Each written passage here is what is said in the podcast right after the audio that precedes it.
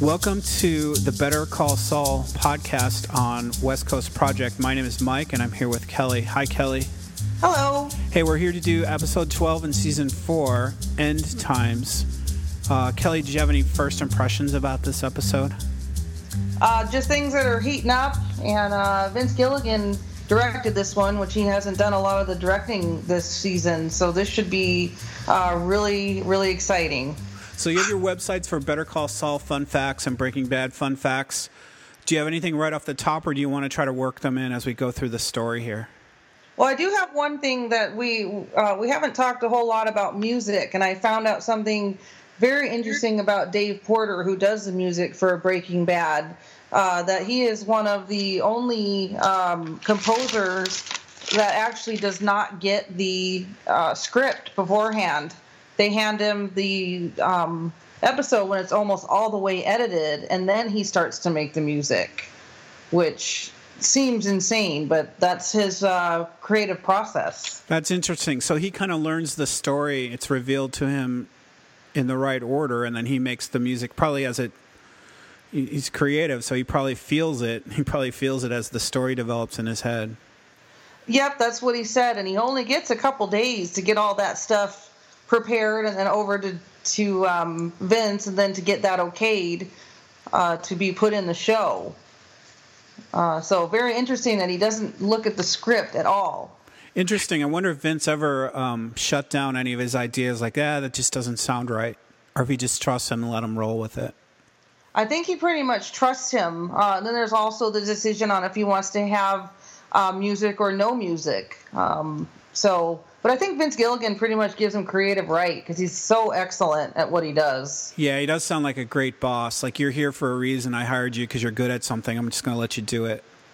Right, because half the time he's not even on the set. He's in Burbank writing, so he's not really even involved in half of the stuff on set.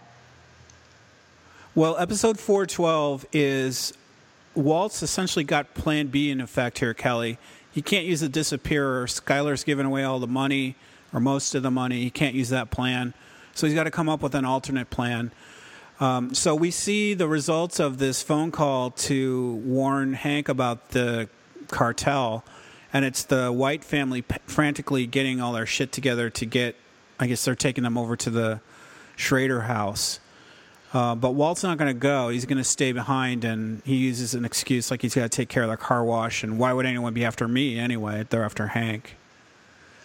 Right, exactly. And he is calming to her and manages to convince her, but we all know that he has no um, plans of going to the car wash and selling waxes. He's got a lot of stuff to take care of. Yeah, and I remember that Mojo working on me too. Uh, he calmed me as a viewer. I'm thinking maybe Walt will have a way to come come up with something here. I kind of believed that he would have a solution. But we right. see him. knows that someone's after him. I mean, obviously, you know, she knew that it had something to do with when Hank was shot. That it had something to do with Walt. So yeah, yeah, she knows he's involved. He's not just a bystander to Hank. It's it's him too. Mm-hmm. Probably mainly him. So we see Walt sitting at home with his 38 gun at the pool. He's kind of spinning the gun on the glass table outside by the pool. Um, and he spun the gun around and it stopped in different positions. Did you catch that, Kelly? Were you think any reasons behind why it either pointed at him or away from him? Uh, I just think that it's kind of a Russian roulette uh, that he's playing with himself, maybe a mental game but it's really cool how they did this because they couldn't get the gun to land right on him. So you don't see this obviously, but they did a pulley fish line. So they put it, they tied it underneath that glass table, and then they had somebody off the side that you couldn't see him. So when um, Bryan Cranston would spin the gun, they would pull it, and so they would stop it where it would uh, face him. Oh, okay. Yeah, so it, it was cool, and they had to Photoshop it later. The you know the part where you could see the fish line, but really interesting way to make that gun spin around. I never would have known that. But I wonder why they wanted it to point at him. Just to mm. show that he was in danger, like you're you're under the gun, you're you're. Under... Yeah, it looks cool. Like it's he's spinning it a few times and it kind of lands on him, kind of like a spin the bottle kind of thing, where it just kind of lands on you. Like, oh shit, is is that end times? Is you know that's titled. Right. So at the Schrader house, we see everyone's kind of wondering why Walt didn't come with. He's crazy. Marie's driving me crazy here in this episode. Me too. You tell him. You tell him to get over here. Like she's got some sort of right to boss people around. Yeah, she gets on the phone with him. Like he's just gonna come right over because Marie tells him to. Yeah. Pretty, pretty. I don't know. I didn't put much stock in Marie in that one. Mm-mm. But Hank talks Gomie into checking out the laundry, right? Because Gomie's, I don't know, Gomie and Hank are still at odds a little bit here. Gomie's not believing Hank and his crazy theory that the laundry and Gus are the guilty culprits here. So he's kind of goads him into it, like, why don't you do something that we uh, learned in police academy, police work? kind of yeah, makes him, shames him into going for it. yeah. But Gomie stands up here and delivers, man. He comes up into that laundry and he gave he, he gave a really good act to that foreman about what he was doing and why he was there. I really liked that scene with Gomie. I do too. He he hasn't had, had any solo scenes that I can recall. And the fact that he says, you know, just me and another agent, we just want to look around, we'll be out of your hair, turns out to be a German Shepherd drug dog. Like, yeah. It's genius. And he makes uh, Dennis, the warehouse foreman, call the dog over. That was funny. Yeah. So they're while they're doing that, they're giving it the once over. Gomie's taking pictures of everything. And then underneath in the drug lab, Jesse and Tyrus are being super quiet and just waiting for the clear, the go, the, the go ahead and clear that they're all out of there. But um, this is where I guess Gus gets mad that you know this is what happens, Jesse, when you with your partner. He's he's caused this to happen. Yeah, that would have been so scary to have a DEA agent and a dog standing right above you. And of course, Gus uses one more opportunity to try to show um, Jesse what a liability Walt is. Yeah, driving that wedge between them. Mm-hmm.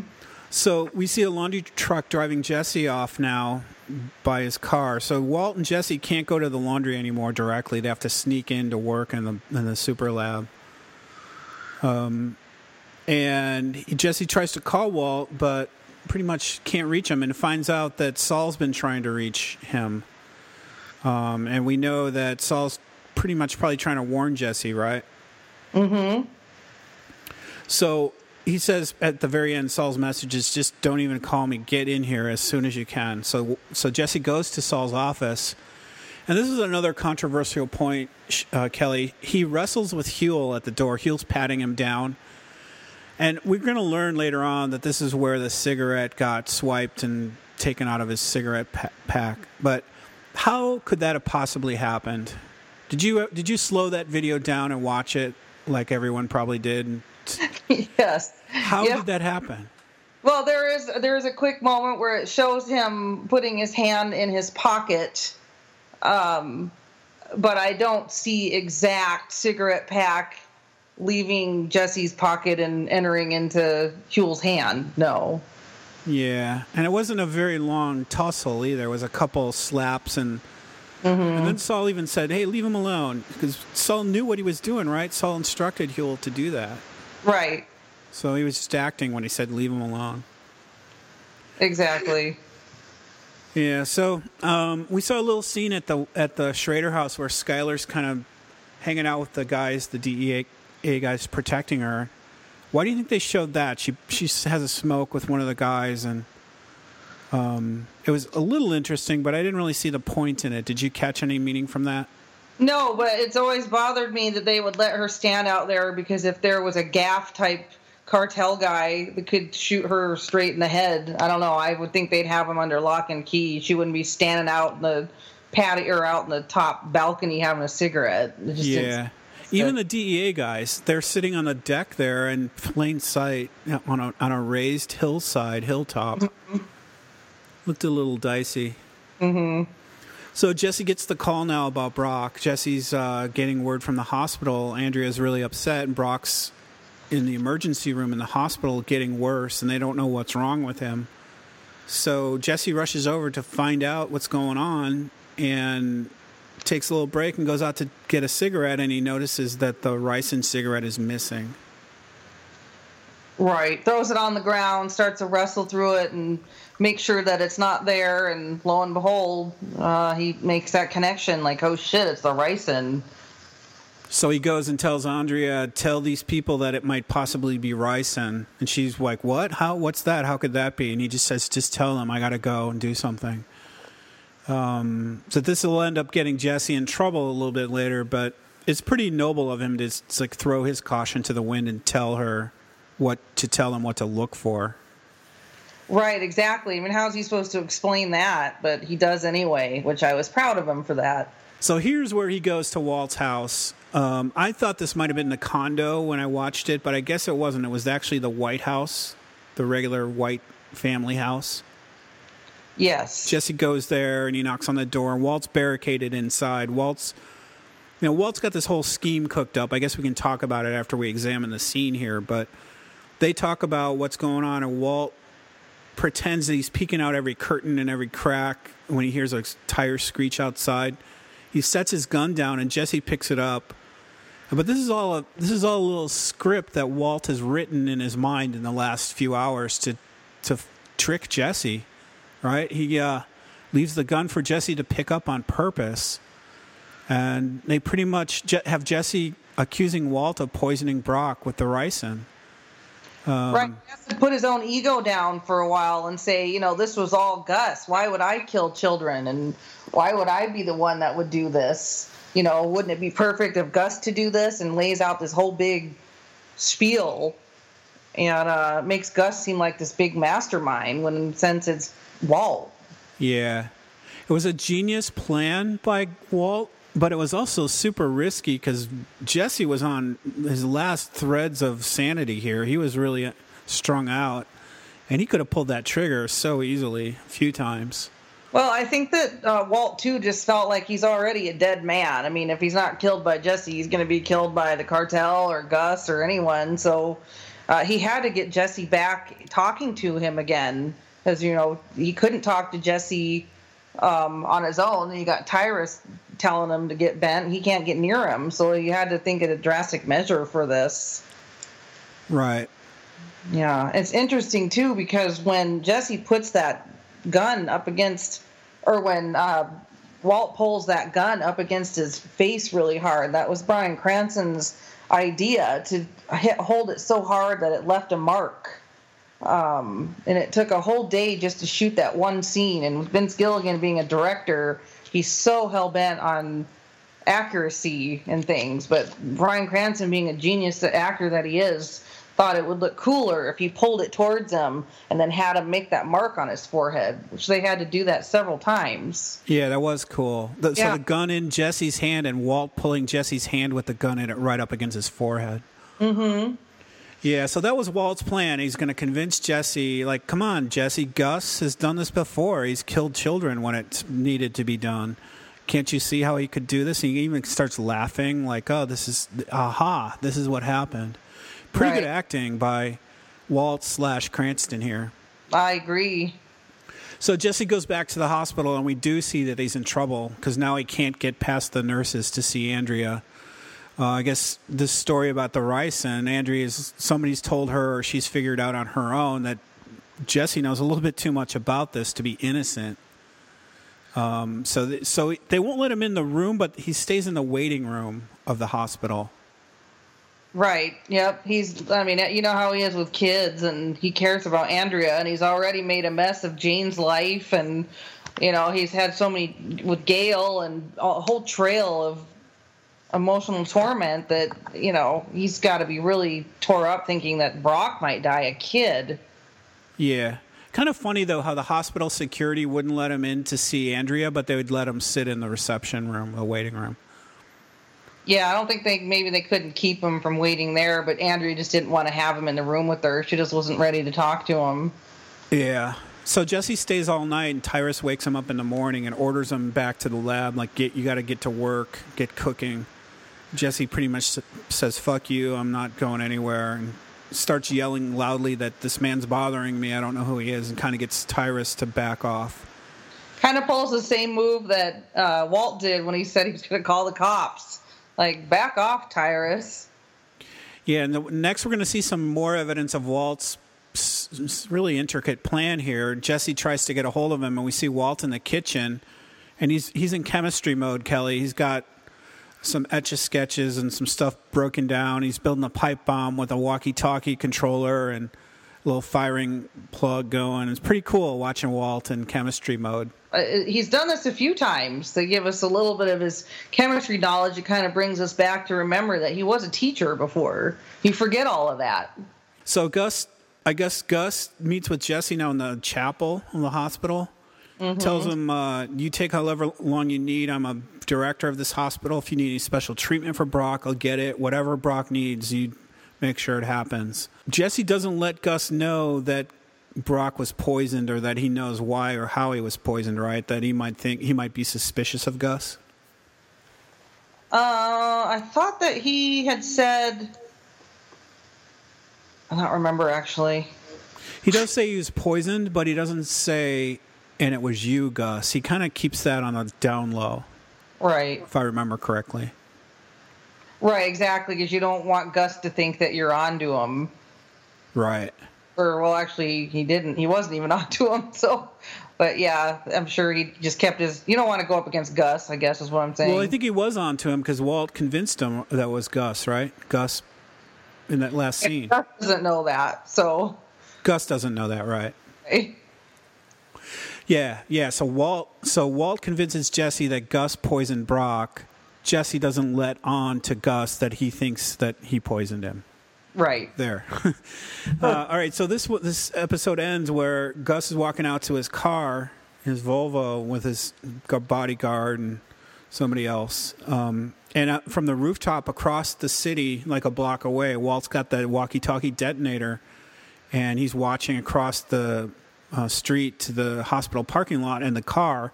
But as Gus gets close to the car, he's got a sixth sense, Kelly. He knows something's up, and he won't get back into the car. Yep, absolutely. And it's another fu- it's a fun fake out fact that that where Walt is looking with his binoculars, he's on top of a sporting goods store on Central Avenue. You just would never know that. It's crazy how they can make things look. And there was no elevator, so the crew had to go up five Uh, five levels to bring all their crap and gear up there. But how you would never know that by looking at the scene. Yeah. Know how they do this stuff.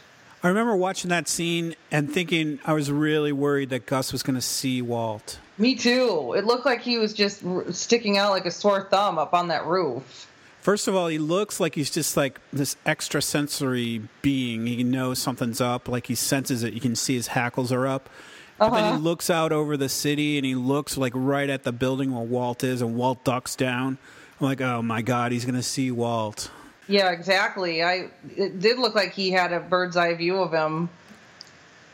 So he he gives up on getting in the car. He somehow is warned internally, or somehow he knows that something's not right. And Gus walks away from all that, and Walt is just really disappointed. Like, no, no, get in the car. Um, he's he's uh, he's really lost again. He's lost another little battle here with Gus. Yeah, and praise Vince Gilligan for not doing the obvious because I really thought that that's how he would meet his end, that he was just going to get in the car and be blown up. But, you know, you never know what to expect when it comes to Breaking Bad. Right. I wonder if they knew at this point how they really were going to finish it. I guess they probably had to at the second to last episode. Yeah. But that's it for 412 End Times. Um, pretty cool. This is the West Coast Project podcast for it. We're getting ready for Better Call Saul next month. Kelly's coming up fast. Um, and we're almost done with season four here. We have one more episode to do next time. That's 13 Face Off. Did you have any last comments for your Better Call Saul or Breaking Bad fun facts for number 12? No, that was it. So you can find Kelly's websites in the show notes, but Kelly, why don't you remind us of what they are here? Uh, Breaking Bad Fun Facts and Better Call Saul Fun Facts on Instagram and Breaking Bad Fun Facts on Facebook. Nice. And my Twitter is at Scathing Tweets. And Kelly, what's your Twitter? BRBA underscore fun facts. Awesome. So, Kelly, I'll talk to you next time for number 13 face off to finish off season four. Oh, it's going to be a good one. I look forward to it. All right. See you then.